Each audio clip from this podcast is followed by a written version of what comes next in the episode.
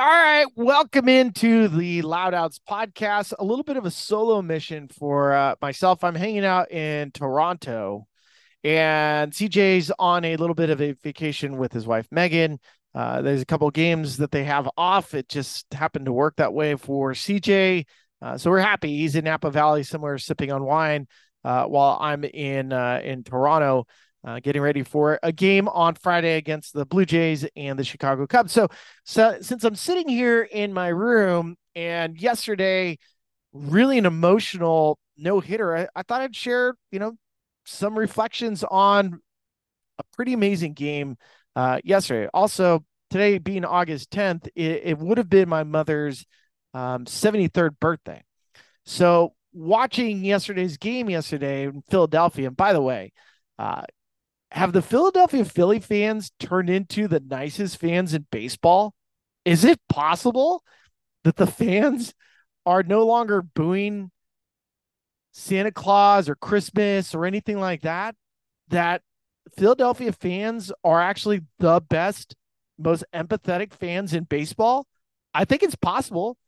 Certainly in the case of, of Trea Turner and the reverse boo for the standing ovations, and it's worked it's worked. Players are talking about like, man, hey, Philadelphia fans, you guys are awesome. Like you guys are really important to the franchise. And we've always known that. Like I can tell you from a player standpoint, when when teams are when when fans are into the game, um, you know, not needing the scoreboard to tell you to get up and cheer, that the, the fans actually know, oh, there's two strikes. Let's let's cheer on for our pitcher to get the last out of the inning.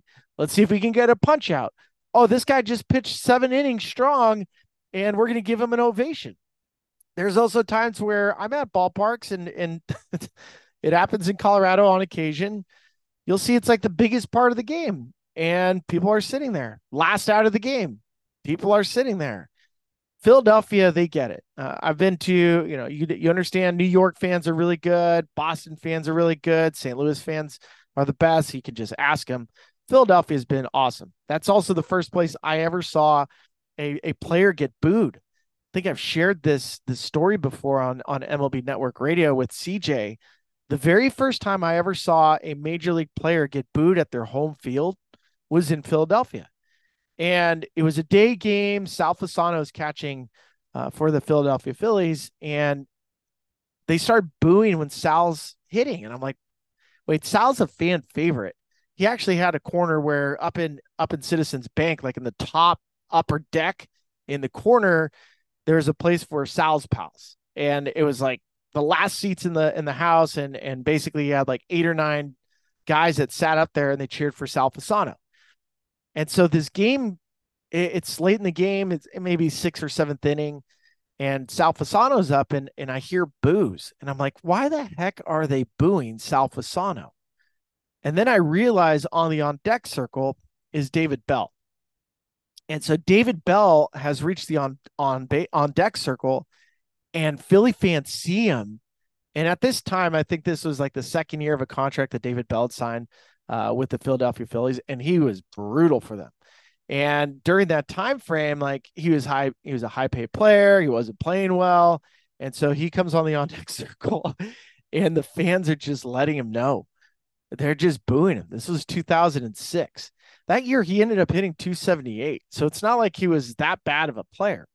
So Sal makes an out. Now here comes David Bell. He's walking up to the plate, and now it's like crazy boos. Like the whole stadium, like holy poop. I can't believe I'm actually hearing a home team boo a player. I've never heard that before. What did he do? Did he did he hurt somebody? No, he's just underperforming. And this is what Philadelphia Philly fans do. That's what one of my buddies said. I was like, oh, wow, I've never experienced that. David Bell gets a pinch hit base hit. He gets to first base. The crowd goes crazy. And so I see it and I was like, okay, so they hold players accountable. I, I have a producer that I work with that is from Philadelphia. And they say the same thing. You know, hey, we double park and we boo players when they don't perform. Got it. And in the case of Trea Turner this season, we get it. The numbers are down. He signed a massive contract. He's an amazing player. He's my son's favorite players, one of my favorite players. Uh, the numbers that he's capable of putting up in Philadelphia should be MVP type. He's also young enough with uh, where he is in his career to be able to put up MVP numbers. Like Trea Turner should be at the peak of his baseball abilities. He should be the top of the class. And and for the season, he's hitting 243, 11 home runs, uh, not a high win above replacement for somebody that should be there uh, near the top. I mean, it's an 85 OPS plus, which for him, he's a career 118. So he is he is way down. I mean, it, you you might as well just bring in a replacement for Trea Turner. But what has happened is this reverse cheering. They're cheering him on, and as a result, he's had three of the last five games have been multi-hit games. Uh, hit a big home run, a go-ahead homer uh, against the Royals uh, about five days ago, and it was awesome. And so Michael Lorenzen, who I still think the Cincinnati Reds messed up, and they should have they should have got Lorenzen back. And Michael Michael's bounced around. He began his career in Cincinnati, um, which is where we should start. In 2016, I, I, first became aware of Michael Lorenzen for a video that I saw, and uh, Lorenzen lost his dad, um, and then he goes on the bereavement list. And when he comes back, he's he's one of the true like freaky athletes out there where he could play center field if you wanted him to and um, he takes in a bat and he hits a home run and as he's rounding the bases you know th- there's just tears and i saw this youtube video and i, and I got choked up i lost my mom uh, in 2009 and so you fast forward and you're watching this this player and, and watch him grow and then you hear the stories of of how he works out and know he's probably the most fit player in Major League Baseball. I don't think um, maybe Stone Garrett, maybe Tyler O'Neill, Michael Lorenzen. Those are probably the top three. And so Lorenzen, he's dealt with some injuries. Cal State Fullerton guy, so I, I love I love him for that, even though it's against UC Santa Barbara. But Lorenzen wants to be a starter. He's a really valuable back end reliever. He was a valuable pinch hitter. Uh, and he had, you know, the chance to do multiple things. He actually played defense for the Reds when National League rules were still intact. So with the universal DH, that basically stopped it for Lorenzen. And he wants to be a starter. So in 2022, he signs with the Angels. And if you remember that, um, the Angels signed a couple guys, and Lorenzen was one of those. And and he he began his journey to becoming a starter. So 18 starts in 2022. And then this last year, he signs with the Detroit Tigers, and the Tigers were all in. Uh, AJ Hinch, they were all in on on Michael Lorenzen, and so they give him another 18 starts, and he ends up being an All Star. Ends up being an All Star for the Tigers, which is crazy. Um, I mean, some people argue maybe not an All Star, but you have to have a representative. I don't I don't buy that. I think uh, there's always an All Star on every single major league team. So I had no problem with Michael Lorenzen representing Detroit as an All Star. And as the trade deadline got closer and closer, I was expecting the Reds to try to reacquire Michael Lorenzen. They needed starting pitching help. Ends up being the Philadelphia Phillies. And if you listen to us on on MLB Network Radio, uh, you'll hear BGG. That's Ben Gordon Goldstein. Him and I always uh, are at each other's necks because we like to tease each other. But BGG said this doesn't really move the needle for a Phillies fan to get Michael Lorenzen. I'm like, what? All right. First start for Lorenzen, eight innings. Eight innings. He goes out there and, and shoves and cars for eight innings. His next start, and the one against the Washington Nationals. And I caught this game yesterday around the seventh inning. And as I was watching it, and I'm watching Lorenzen pitch, noticing I was like, man, the changeup's been pretty good, but he's wild. You know, you go back and I was like, what is he doing? Now, I saw the Nationals earlier in the season, and the Nationals as a team, as an offensive team, not a good unit.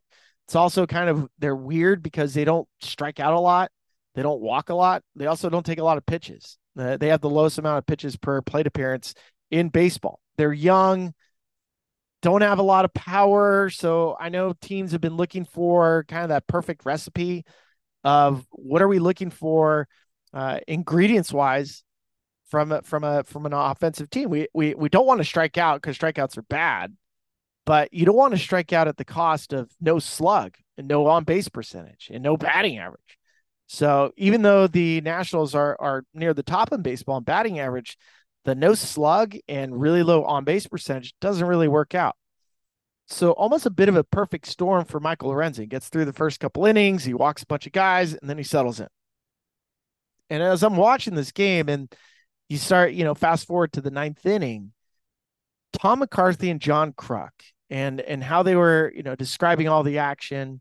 Um, you have a kid that's been, you know, fighting his entire baseball career to make it to the big leagues, makes it to the big leagues uh, in his very first at bat, hits this hits this home run. Uh, Wes Wilson. It's a great scene. You could tell his family's there, super emotional. Like these things don't happen. I think of Chris Coste. Chris Coste was like a 30 year old rookie catcher with Philadelphia, and like he went crazy. Like Philadelphia loves these type of players. I'm telling you, is Philadelphia becoming the best, most sympathetic fans in baseball? I'm not sure. So you already have this story. Wes Wilson, amazing night for him. First at bat, homer, two walks, just beautiful. You also get to see Nick Castellanos. And Castellanos and his son, his dad's like, Dad, come on, let's go. So he hits homer number 199. And then he tells Castellanos, Hey, let's go get another one. Let's hit number 200. Boom. Hits number 200. So I'm watching all these scenes. I'm like, dang, man, like this is this is an amazing kind of scene. And here we go. Tom McCarthy, John Kruk, top of the ninth inning. They start talking about Lorenzen. Uh, his mom's in the mom's in the crowd. His his wife's there with a baby. Uh, I saw Michael in Detroit. We we've connected uh, through fitness over the last couple years. So every time we see each other, we always spend some time. Uh, he's building this whole like uh, athletic training app, which is kind of cool. I think he's launched it. I'd have to follow up with with him when I see him. But he's easy to root for, and for somebody that's lost a parent like me, I felt connected to him for him losing his dad. Um, our you know our ways of of losing a parent was a little bit different, but regardless, losing a parent absolutely sucks, and it, it hurts and it's it's devastating. It's devastating toward, towards a kid. You want you want your parent to be there for all the memories, right? Like I got married, uh, I I have multiple kids. My mom wasn't there to see the birth of my daughter. My my mom didn't know uh, about my my son. You know, like I've had all these milestones that I wish she was there for and you know broadcasting to baseball. Like she just never saw him. I, I could feel that she's there um, but regardless I, I miss her. And so you know you can understand for for different moments in a in a player's career you know the text message from a parent when when you stink like hey keep it up or you know, don't keep it up. You look like trash. Um you miss that you know like the encouragement of, of a parent is really important necessary and i almost always talk about um, players that have this safety net, how important it is for that safety net to be there with them, regardless of, of results on the field. And so you can imagine what the safety net was for Michael Lorenzen, uh, his wife, his mom, dealing with injuries, making the transition for from from a reliever to a starter. Um, simple stuff that goes with an athlete, but still really important to have that that group behind you. And now they're they're here. His first start uh, in Philadelphia, and you have all this emotion. And McCarthy and John are just nailing it. Um, from a from a production standpoint, just watching the the cuts. He gets in out. They show his his wife and, and daughter. They have their phones out. They're screaming, "Oh my god!" Um, to getting all the way to the final out, and and and then just watching the celebration. I mean, it's like overwhelming. It was overwhelming and like I was a puddle. I'm literally sitting at at at an airport restaurant slash bar. Uh, I've had a, a glass of wine, and I'm like a puddle. I I have tears. I'm I'm like ugly crying uh, at at a restaurant in an airport in Chicago, waiting to go to Toronto. I I had to take like a break. I had to pause it. Go, man, like Tom McCarthy and Kruk just like hit every note the the way the producers and directors and the camera like cheers to that broadcast. Holy crap. Like that's an emmy award winning show. Not that it matters. I i, I kind of tweeted about like dude the notebook makes me cry. I'm not ashamed of it. Rachel mcadams love her. Ryan gosling so hot. I mean the that movie made me cry. And so like this was like the baseball equivalent of like a rom-com well, actually, I don't. I wouldn't put the Notebook as a rom com. But this one was like at, at an emotional state that I was not expecting, not for a Wednesday night in baseball. And at the end, you you hear, you know, the question to Michael Lorenzen. The first question is, you know, like, what do you think your dad would be saying? And he gets choked up. He says, "Man, like you're making me emotional." I was again. I'm like, God, Tom, what are we doing? What are we doing? You're like crushing anybody that has melancholy uh, for a loved one. Uh, and he answers it, and then he says a couple things that I thought were important. You know, he thanked the Philadelphia Philly fans. He thanked for their support, what it felt like to have it uh, behind you, uh, what it was like to, you know, be able to celebrate with friends and family. And beyond that, you know, seeing how the Philadelphia Phillies front office and PR, uh, how they had Lorenzen's mom and and his wife and his daughter there on the field celebrating with the team. That doesn't happen. That doesn't happen. And kudos to everybody involved with that. For for some for somebody that watches a lot of baseball and I and I walk among the, the graveyard. Basically, I'm not not a player, not front office, and media. You kind of walk the lines of of of you know being in between all of that and to see the clubhouse and to see how Philadelphia shared that moment with with with him and the family. That's not normal. That that was not a normal occurrence, and uh, a lot of credit towards towards everybody involved. That was probably one of the more beautiful games you'll ever see, um, just because of the storyline, which is the opposite of what's going on with both Chicago and Baltimore. In the case of Chicago, we talked about this at the start of the week. We had Jesse Rogers on. He kind of dropped the bombshell uh, of this article. Ke- Keynan uh, Middleton just basically saying that Chicago White Sox clubhouse sucks and there's no leadership and front office sucks too. Like everything sucks. All this poop just trickles down. Um, how it was dysfunctional, no rules, no accountability, and and really put his name to it, which doesn't happen. Then you have Rick Hahn, Pedro Grifol, uh, addressing the media midway through this week. It felt like a lot of noise. It felt like they were hurt. I understand why they're hurt. I mean, the, the, I understand Rick Hahn saying like the sanctity of the clubhouse, but come on. Um, sometimes you do have to expose problems. Sometimes you do have to expose the, pro- the problems and you have to make it public. And if you don't believe me, if you think that this is like, hey, an unwritten rule, we don't bring anything out to the public, then why did the Tampa Bay Rays out Wander Franco in public? Why did they do that? Why why did why did a team, a franchise, a manager on a first place team expose a player? Why did they do that? I thought it was supposed to be quiet. So you could save it from Chicago's standpoint. Like I don't want to hear it from Rick Hahn telling me that this is how a clubhouse works. No, that's not quite it. When you get to a certain level and it's that bad, you have to expose it. And Key did. And of course, Yankees come rolling into town and they take on the Chicago White Sox. And here comes Key. And a lot of people, especially the Southsiders that are paying attention to a lot of Twitter that has been supporting this team. And by the way, they didn't like being outed by Rick Hahn in the front office again. They recorded it. The White Sox, they didn't put Middleton's name on the scoreboard. They didn't even like show him on any of the on any of the ribbon around the field. You think it was like coincidence, an omission? Whoops. No, there's no way. I'm sorry. I'm not buying it. I never will buy it. You, you could tell me that it was a it was a mistake. We didn't have his name loaded up on the Yankees roster yet. BS. Stop. That's that's total bull. Uh, you did not want his name up in in the in around the stadium, and there was something that was said from the front office that trickled down more of a problem. So that's a joke. That needs to clean itself up. I can't I can't believe I was even watching that. I was like, man, if you want to turn this thing into an actual class organization, then act like class. Right now, you're acting the opposite. You're acting like a bunch of donkeys. Which brings up the last one. And for me, tomorrow in Baltimore, Friday night, Baltimore, the return of Kevin Brown. And I've I've heard from a lot of broadcasters and in case, just as a refresher with Kevin Brown, uh, he basically just showed some stats from from how bad the Orioles were in at the Trop for years and how they were finally going into Tropicana with a chance to win a series, which hadn't happened before in in like years. And the numbers were bad.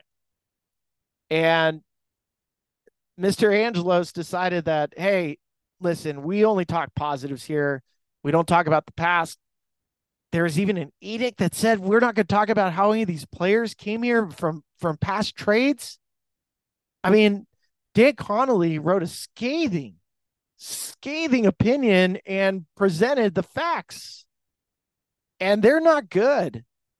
And it's unfortunate too, because Baltimore, I told you I've been bathed in the in the bath of, of Mr. Splash in the bird bath.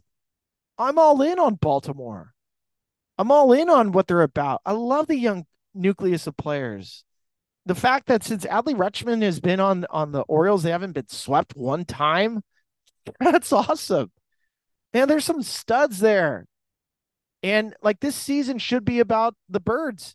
It should be about flying around and and maybe some credit towards the family, towards ownership. Hey, good job, you know, hiring Mike Elias.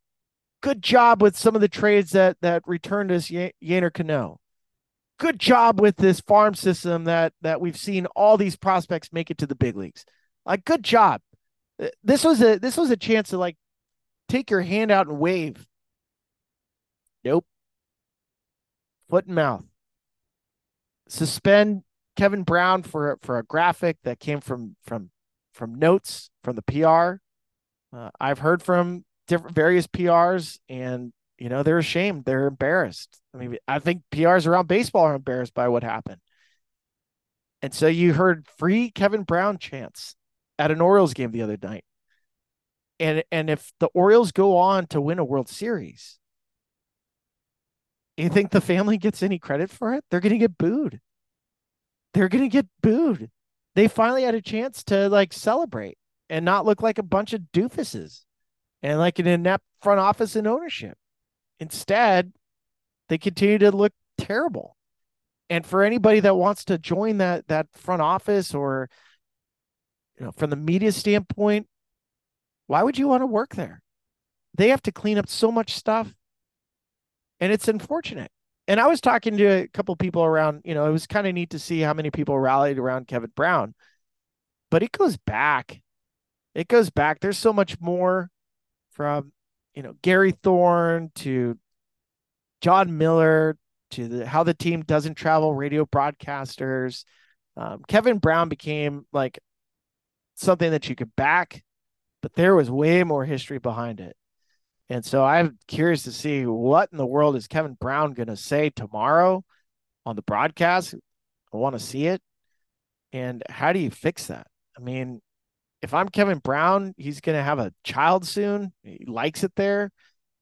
And that, what I, I'm going to use my leverage to do a long term contract and still work for this guy that seems nuclear. I don't know. Doesn't look right to me. Anyways, uh, I had some time. Now I'm going to head off to dinner. Uh, I miss having CJ here. It's much better with CJ, but him and Megan are probably having the best time ever. Um, so I'll be in Toronto seeing the Cubs. Cubs have been fun. So the Blue Jays. And by the way, it's Toronto. Toronto. Toronto is how they say it here. Uh, I kept saying Toronto. I think California people like myself, they say Toronto. It's it's neither. It's Toronto. So whatever. Stay tuned for our next uh, Loud Outs pod, and uh, CJ and I will be back at it uh, sometime next week. Bye.